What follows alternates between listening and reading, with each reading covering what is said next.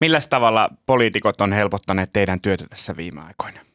Mä oon saanut viime aikoina puhelimella kiinni kaikki ne poliitikot, joita Oho. mä halunnutkin tavoitella. Tämä aika yleistä tässä vaalien alla, että poliitikot on silloin vähän valmiimpia ehkä puhumaan, mutta tota, on myös aika raskaita keskustelukumppaneita ehkä jossain määrin ennen vaaleja. Että tota, mä en tiedä, onko, sitä kautta sitten ehkä helpottanut mun työtä.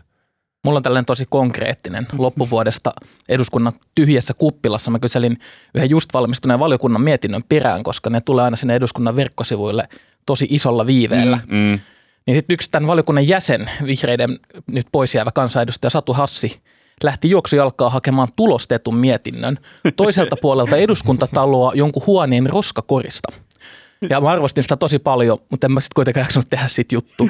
mutta toi oli todellakin niin kuin kunnon palvelua. Valtiovarainministeriön budjettipäällikkö Mika Niemelä hän kiitteli tällä viikolla poliitikkoja hänen työnsä helpottamisesta, kun on viime vuosina niin paljon keksitty menokohteita, että nyt on sitten helppo listata, mistä leikata. Siitäkin jatketaan tänään lauantai-kerhossa.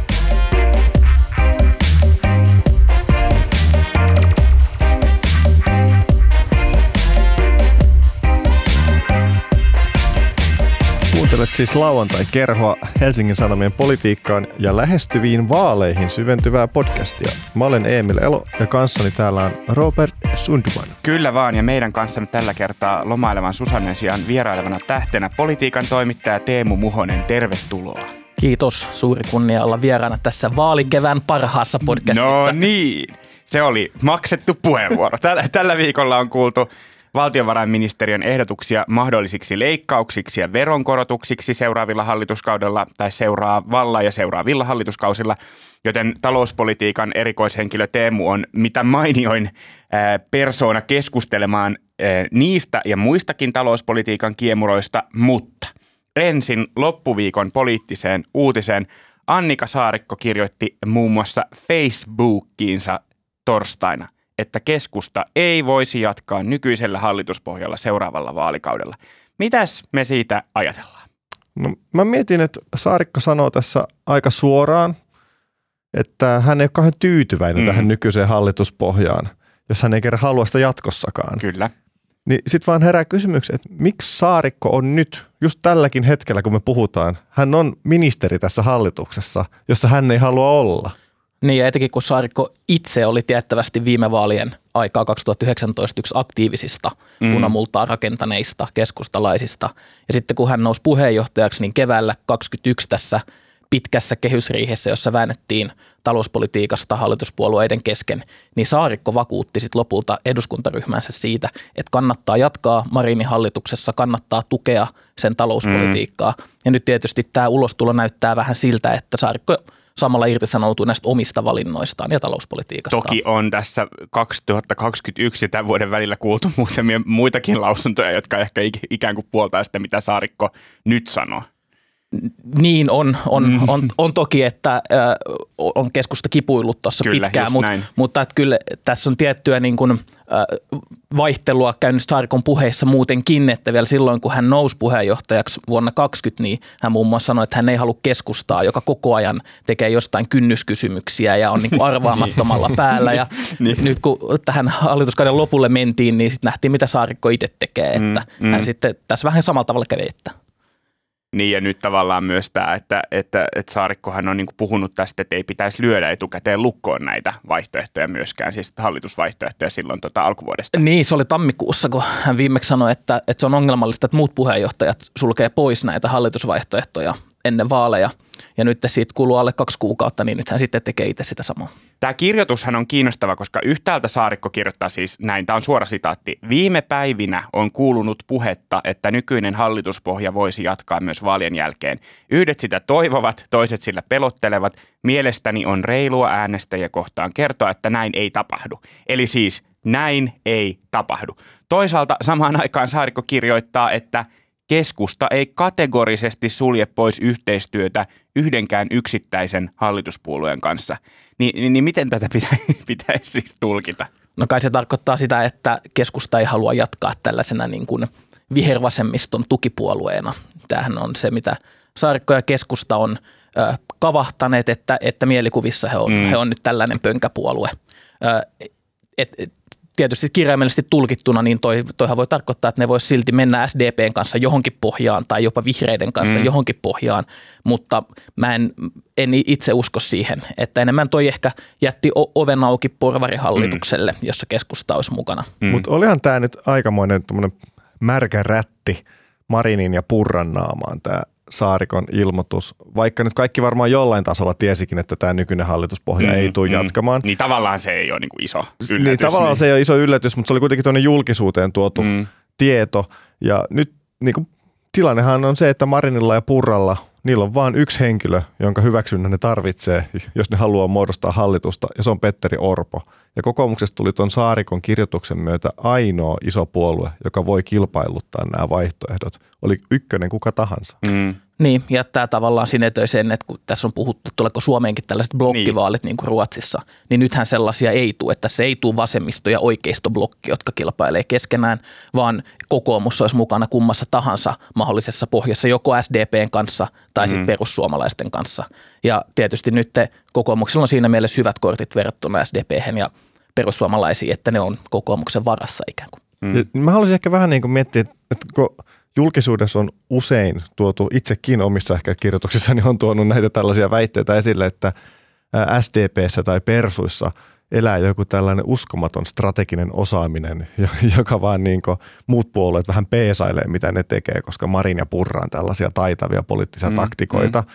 Mutta tota, ollaan toi nyt aika hemmeti huono kortti näin kolmisen viikkoa ennen vaaleja, että niiden hallituspaikka on käytännössä vaan kokoomuksen varassa näissä muuten kaikissa pohjissa on siis tosiaan nyt kokoomus, mitä mekin tässä pyöritellään, mikä tarkoittaa kai sitä, että ellei joku peruuttele vanhoista kannoistaan, niin vasemmistoliitto ei voisi olla seuraavassa hallituksessa vai me, meneekö se näin? Niin, no kokoomus ei ole suoraan sulkenut vasemmistoliittoa pois ja, ja kokoomus ja vasemmistoliitto on ennenkin olleet kyllä, samoissa kyllä, hallituksissa totta. ja siitä ei kummallakaan ole, ole hyviä muistoja, mutta nyt kun tämä näyttää niin kiharaiselta, niin kaikki on mahdollista. Jep. Ja onhan joku siis ihan puolitosissaan siitä vähemmistöhallituksestakin puhunut. niin hyvä muuten, että tänä vuonna käydään nämä hallitusneuvottelut pois alta ennen vaaleja, niin ehkä mekin voidaan sitten vaalien jälkeen puhua niistä vaaliteemoista. Niin, no niin, se ehkä pitää niin kuin sanoa, että se hallitusspekulaatioista nähtäväksi jää niin kuin pääkirjoitustoimittaja sanoo, ja käydään nyt ensin ne vaalit, niin kuin puoluejohtajat sanoo. Mutta nyt oikeastaan siihen pointti, että miksi Teemu on täällä. Teemu Muhonenhan on tällainen instituutio, mitä tulee politiikkojen talouspuheiden perkaamiseen. Ei ja ole. On. Ja käydään nyt vähän läpi tätä talouspolitiikkaa ja VM-raporttia, mikä tuli tässä vastikään. Lisäksi te kuuntelijat olette saaneet laittaa Twitterissä kysymyksiä, joihin me pyritään vastaamaan tässä myös. Kyllä, ilman muuta. Mutta jos lähdetään kerimään auki tätä vaalien talouspoliittista keskustelua, niin miten näitä asetelmia, no just tuossa todettiin, että ei tässä juuri puhuta edes asioista, vaan lähinnä näistä blogeista tai, tai niin kuin kumppanuksista, mutta miten tätä niin kuin talouspoliittisen keskustelun asetelmia voisi summata? Niin se on ehkä ainoa tällainen selkeä mm. teema, joka tässä jo, jotenkin on ollut esillä, tällainen perinteinen velkakeskustelu, Suomi velkaantuu ja, ja mm. jotain pitää tehdä tai, tai perikato odottaa, siinä missä nämä äänensävyt on tosi huolestuneita, niin sitten ehkä nämä konkreettiset ehdotukset on aika perinteisiä, että sieltä oikeisto niin kuin kokoomus esittää pari miljardin leikkauksia, mm. vasemmistopuolueet, SDP ja vasemmistoliitto pari miljardin sitten taas veronkiristyksiä varakkaille, mutta nyt te, kuitenkin kaikki suuret puolueet on sitten niin kuin enemmän tai vähemmän vakuuttanut, että ne yhtyy tähän valtiovarainministeriön aika kovaan esitykseen, että julkista taloutta pitäisi sopeuttaa eli tasapainottaa jopa kuudella miljardilla nyt alkavalla vaalikaudella. Mm. Ja tällä viikolla kokoomus sitten nosti panoksia ja, ja Petteri Orpo sanoi, että tähän tavoitteeseen sitoutuminen on kynnyskysymys sille, että kokoomus voi lähteä minkään puolueenkaan hallitukseen. Joo, katsotaan ihan mitä selvästi Orpo sanoi. Hän siis sanoi Iltalehden haastattelussa, että kokoomus ei tee hallitusyhteistyötä niiden puolueiden kanssa, jotka eivät hallitusohjelmassa sitoudu talouden tasapainottamiseen kuudella miljardilla eurolla ja myöhemmin vielä kolmella miljardilla eurolla. Eli tässä on tämä 6 plus 3. Mä mietin, että onko tämä ulostulo myös vähän sellainen, että halutaan karistaa semmoista kädenlämpöistä sinipunaa leimaa, koska erityisesti niin kuin tuolta oikealta tulevat pienemmät vaihtoehdot on ainakin niin kuin olleet sille, että Orpo on sinipunainen ja sillä saatetaan ihan samaa demaripolitiikkaa ja nyt halutaan paaluttaa, että oikeasti me vaaditaan kovia leikkauksia. Kyllä ihan varmasti on tällaista julkisuuspeliä ollut mukana myöskin, että kaikki, jotka näki tällä viikolla A-Tolkin, niin sehän oli aika, tota, no ensinnäkin se oli aika sekavaa, mutta se, mut se mikä oli kiinnostavaa oli se, että Demarit ja kokoomus, eli Mäkynen ja mm. Valtonen, nehän hyökkäsi aika kovaakin toisiaan kohti. Sitten muuten keskustelusta ei kyllä jäänyt mitään käteen kenellekään. niin tässä Orpon tiukassa paalutuksessa on mun käsittääkseni taustalla huoli siitä, että perussuomalaisilla on vähän niin kuin tällainen kampanja tuolla kulisseissa ja, ja sosiaalisessa mediassa menossa, että ellei perussuomalaisia äänestä vaalivoittoon, mm. niin SDP ja kokoomus on jo sopinut, että ne tulee muodostamaan aivan, hallituksen. Aivan. Ja, ja tämä tarina sai lisää kierroksia sitten nyt viikolla, kun aiemmassa A-studiossa oli kokoomuksen Kai Mykkänen ja SDP Antti Rinne, mm. ja ne siellä vähän jo niin kuin löysi yhteistä säveltä ainakin näistä sote-asioista, ja puhuttiin jo kättä päälle lyömisestä. Niin, niin ehkä tämä Orpon tiukka paalutus oli sitten kokoomuksen etäännyttämistä. Se on aina ihana, kun puhutaan tiukasta paaluttamisesta politiikasta.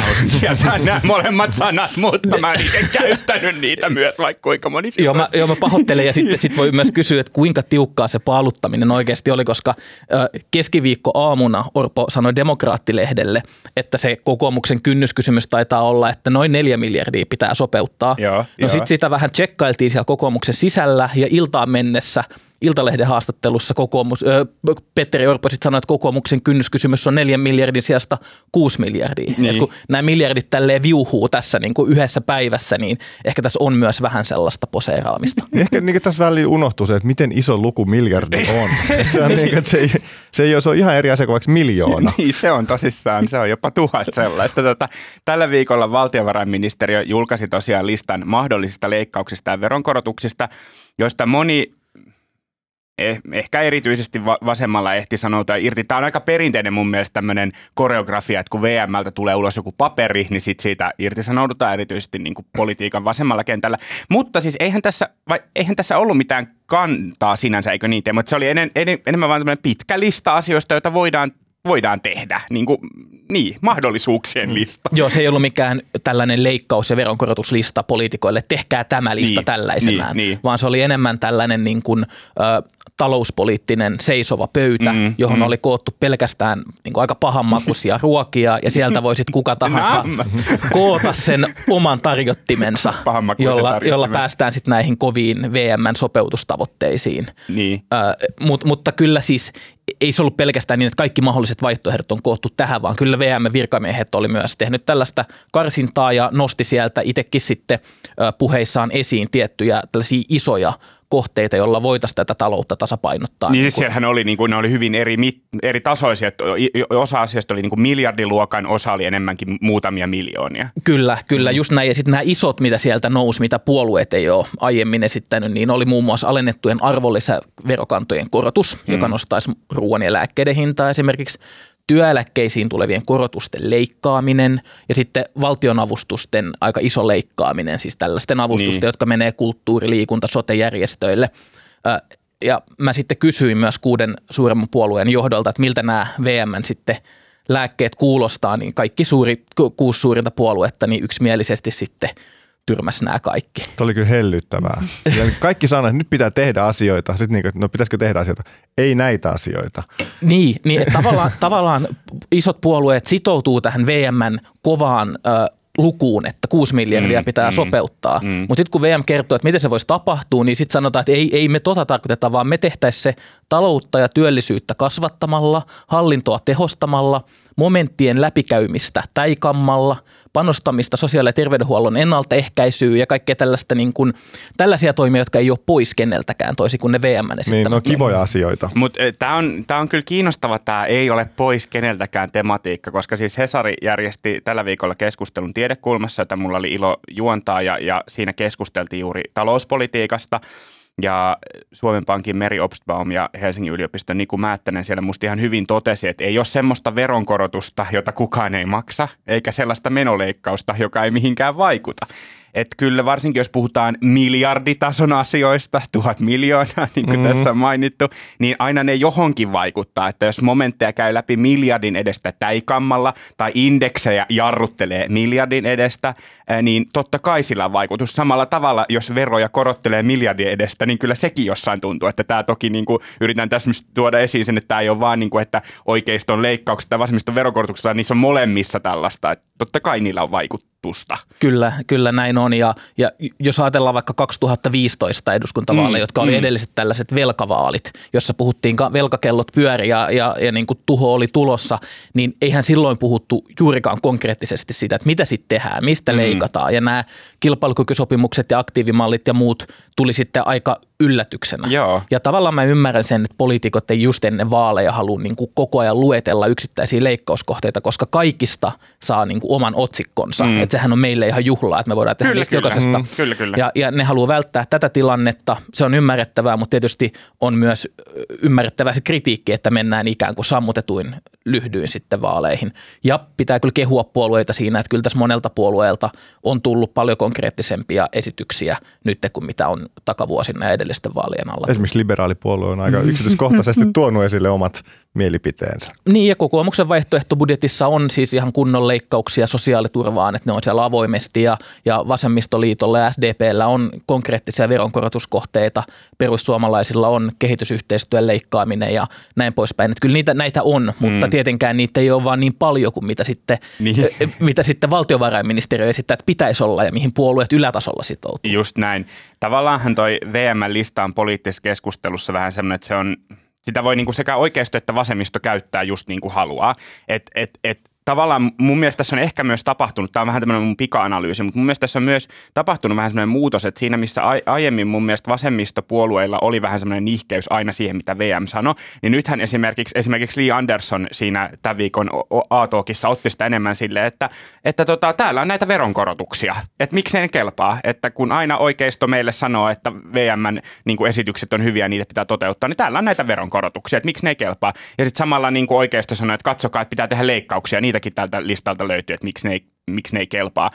Mutta sitten molemmat puolethan puhuu myös näistä kasvutoimista, mitä, mitä, tota, mitä Teemu mainitsi. Et kokoomus moitti, että demarit on ihan tässä liikaa tämmöisellä toivotaan, toivotaan linjan, niin kuin, tai jotenkin toivotaan, toivotaan linjalla – tämän viikon merkittävin panostusehdotus tuli Antti Rinteeltä, joka esitteli demareiden uusia linjauksia, jossa arvioitiin jotakuinkin niin, että jos sairaimmat suomalaiset olisi terveempiä, niin sillä säästäisi monta miljardia, mikä on siis ennaltaehkäisy on tietysti tärkeää, mutta tämä logiikka on aivan pettämätön, että jos köyhemmät olisi rikkaampia, jos vähän koulutetut olisi koulutetumpia, mutta et miten siihen sitten päästään. Ja sitten toisaalta siinä A-talkissa myös Valtonen sanoi lopulta, että no Suomeen tarvitaan enemmän pääomia, että sillähän tämä ratkeaa. No mutta miten, niihin, miten niitä sitten saadaan tänne? Et ei varmaan kumpikaan näistä ihan nyt vaan joidenkin toimien dynaamisilla vaikutuksilla toteudu sitten niin se on, tätä on kyllä todella kiinnostavaa näin niin kuin toimittajan äänestäjänä niin kuin sit seurailla.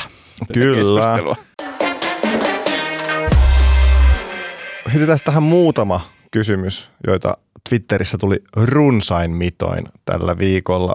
Öö, Kauppilan Simo haluaa tietää, että onko monien puolueiden asettama 80 prosentin työllisyystavoite edes mahdollinen seuraavalla vaalikaudella ilman koskemista eläkeikään. No mä voin aloittaa ja mä väitän, että ei ole.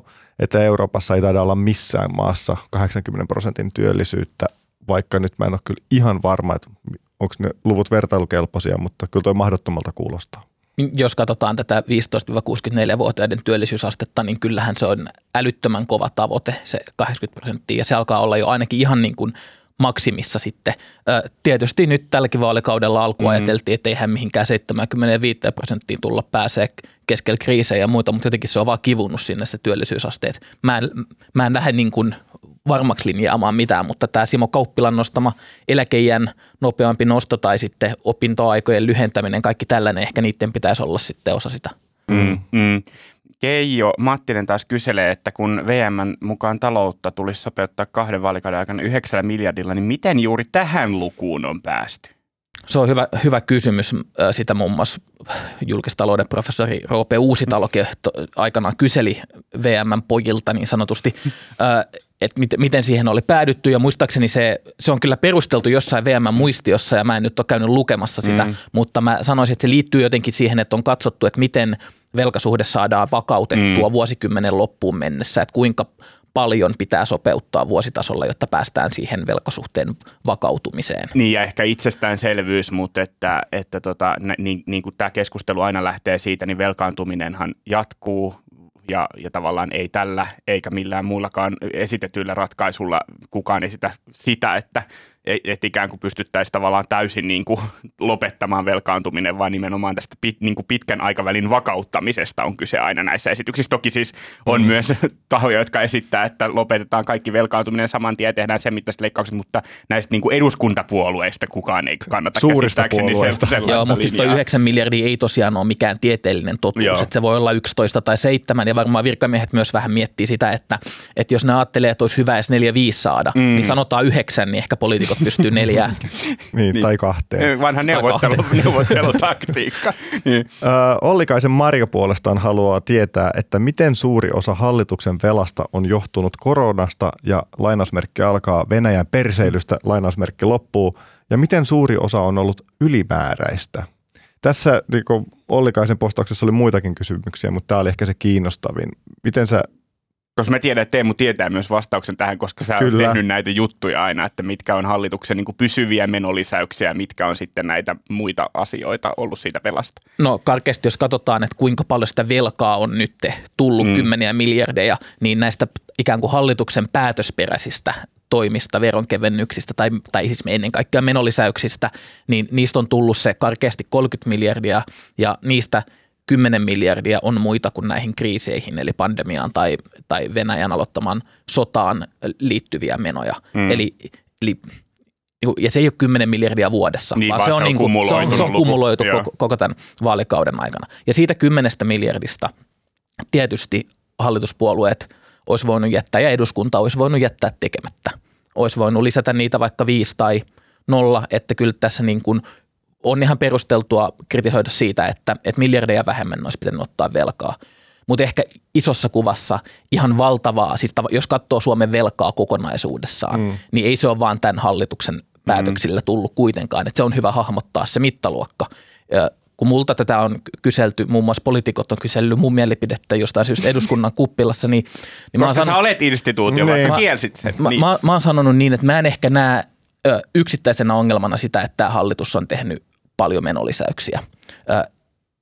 Se ongelma on pikemminkin sellainen kulttuuri, joka mun mielestä tämän hallituksen työssä on vallinnut, että kaikki asiat hoidetaan, kaikki riidat, kaikki hoidetaan lisäämällä menoja. Mm, ja ikinä mm. mistään ei voi ottaa pois, mitään ei voi jättää tekemättä. Mm. Että jos ollaan vähän leikkaamassa ve, äh, veikkauksen edunsaajilta, mm. niin sitten kun ne alkaa huutaa, että ei saa, niin sitten okei, okay, ei, ei, ei.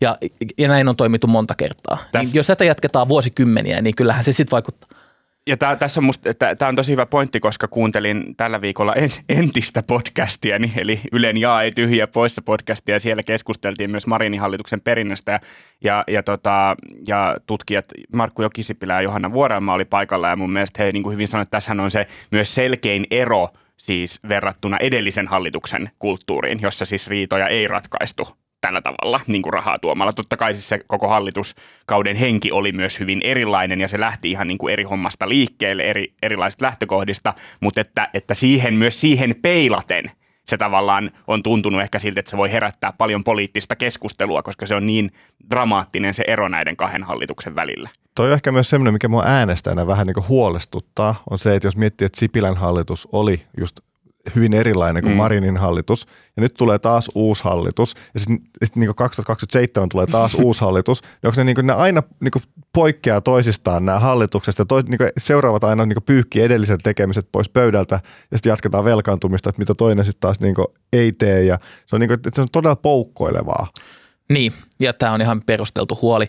Sen takia niin esimerkiksi talouspolitiikan arviointineuvosto on esittänyt, että pitäisi sitoutua tällaisen parlamentaariseen, eli kaikkien eduskuntapuolueiden yhteiseen usean vaalikauden vakauttamisohjelmaan. Mm, mm. Ja, ja tällä estettäisiin ikään kuin se, että sit kun osa puolueista on hallituksessa vuorolla ja osa oppositiossa, ettei siinä kävisi just näin, että tulisi tällaista aaltoliikettä. Mutta sitten – poliittista realismia on, että ei tällaiseen parlamentaariseen so, sopuun päästä, että eihän ne oppositiopuolueet, vaikka vasemmistopuolueet oppositiossa tukiittelee oikeistohallitusta siitä, että hyvä ei kun teette näitä leikkauksia, mm. me ollaan sitouduttu tähän parlamentaariseen työhön. Kyllä, jep, kyllä. Jep. Mennäänkö viikon gatein pariin, mikä on tietenkin Mika Flindilä – ollut nyt pakko sanoa toi. Ää, elinkeinoministeri Lintilä on siis ollut aikamoisen paineen alla, kun hänen alkoholin käyttönsä virka-aikana on noussut otsikoihin. mitäs me ollaan mieltä tästä? No ei mitään, mä voin aloittaa. Mun mielestä tässähän on tämmöinen tavallaan kaksiosainen kokonaisuus. Tämä alkoi tästä alkoholin käytöstä, mutta tämä on jatkunut näistä Lintilän omista kommenteista, joita toimittajat on tarkastanut ja todennut, että nämähän ei välttämättä pidä paikkaansa. Toisin sanoen ministerin sanomisia epäillään nyt, mikä on niin ihan oma juttukokonaisuutensa kuin se alkoholin käyttö. Mm. Mä en, en tiedä, kuinka paljon mä haluan kommentoida Mika Lintilän tekemisiä, varsinkin kun niitä on aika paljon kommentoitu julkisuudessa, mutta, mutta ehkä voisi niin kuin sen verran sanoa, että vaikka journalismin on tietysti aina jutuilla ansaittava se luottamus lukijoiden silmissä, niin tietysti joskus toimittajana sitä vaan huomaa miettivänsä, että olispa se luottamus vähän korkeammalla lähtötasolla, koska mua suoraan sanottuna vähän pänni alkuviikosta, kun niin monella tuntuu olevan esimerkiksi sosiaalisessa mediassa varmaa tietoa, että tässä toimittajat nyt vaan – juoksee niin kuin poliittisten kilpailijoiden huhujen perässä ja katsokaa Vaasan vaalipiiriä, niin ymmärrätte, mistä on kyse. Mä en, en tietenkään voi puhua kaikkien puolesta, mutta ainakin omasta puolesta ja monen niin kuin lähi, lähimpien kollegoiden puolesta kyllä pystyn sanomaan, että kyllähän siis toimittajat ymmärtää ihan hyvin, mihin jostain päin tulevilla huhuilla pyritään vaikuttamaan. Mä oon aika varma, että ainakin Teemu, jonka kanssa tehdään niin kuin paljon samantyyppistä työtä, pystyy vahvistamaan, että meillä jää aika monet nimettömät huhut tuonne laatikkoon, eikä niitä koskaan julkaista, koska ne on vain nimettömiä huhuja. Mm-hmm. Että ei sinne lehteen ihan kaikkea kuitenkaan laiteta. Niin, että kyllähän Lintilästäkin näitä nimettömiä mm. huhuja on tässä vuosien varrella niin. pyörinyt vaikka kuinka paljon, eikä niitä, niitä ole lehteen painettu. Mä silti ymmärrän myös lukijoita siinä, että niin kauan kuin on nimettömiä lähteitä, mm kertomuksia, mm. epäilyjä siitä, onko ministeri ollut humalassa, joidenkin mielestä on, joidenkin mielestä ei, niin siinä jää aina tilaa mm. epäilykselle. Kyllä, kyllä, kyllä. Et, et parempihan se on, olisi, että näistä asioista sitten niin kuin ihmiset tulisi nimillään ja sano, sanoisivat, jos on nähnyt vaikka, että ministeri juo puoli pulloa jaloviinaa työpäivän aikana, niin sitten kertoisi nimellään, että tällaista muuten näin. Ja kyllähän siihen, jos, jos näin on tapahtunut, niin kyllähän siihen olisi pitänyt siis puuttua jo, jo mm. kauan sitten keskustajohdon, hallituksen johdon tieskenen Just näin.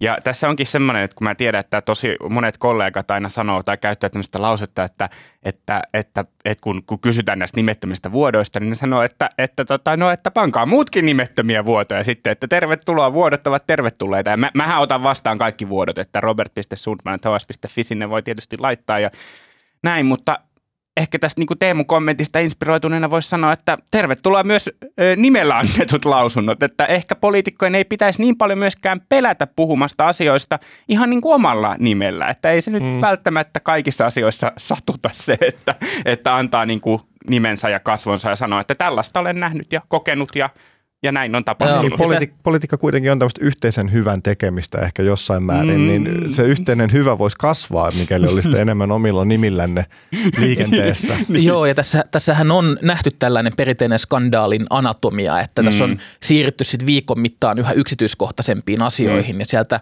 suurlähettiläs nimellään vahvisti, että Lintilä myöhästyi, mm. myöhästyi virallisesta saattueesta, ja, ja nyt sitten puolustusministeri Kaikkonen on myöntänyt ilmeisesti, että mm, hän haki kyllä. nämä yhdet lonkerot sitten kaupasta, kaupasta sinne lennolle ja, ja tavallaan nyt ollaan sitten, Kaikkonen itsekin jo sanonut, että tässä ollaan jo niin kuin yksittäisiä lonkeroita syynäämässä, ehkä se on tarpeen, äh, mutta mä aloin itse jo miettiä, että tässä on myös se tällainen vielä läpikäymätön yhteiskunnallinen kulma, että oliko ne lonkerot 5,5 pros vahvusia, mm. eli onko tämä alkoholiuudistus saattanut edistää valtioneuvoston jäsenten epätervettä alkoholin käyttöä. Mm, terveisiä vaan Pekka Puskalle. Tämä oli lauantai-kerho. Tältä erää kiitos, että kuuntelit. Täällä oli siis kanssani Teemu Muhonen ja Emil Elo äänistä vastasi Mikko Peura. Palautetta voit panna vaikka Twitterissä tunnisteella lauantai-kerho. Ja jos tykkäsit, ja kun tietysti tykkäsit, niin Spotifysta tai Apple Podcastista voit kliksutella meille myös tähtiä tai kirjoitella palautetta, niin sitten muutkin huomaa, että tämmöistä hyvää tarjolla. Ensi viikkoa. Moi moi!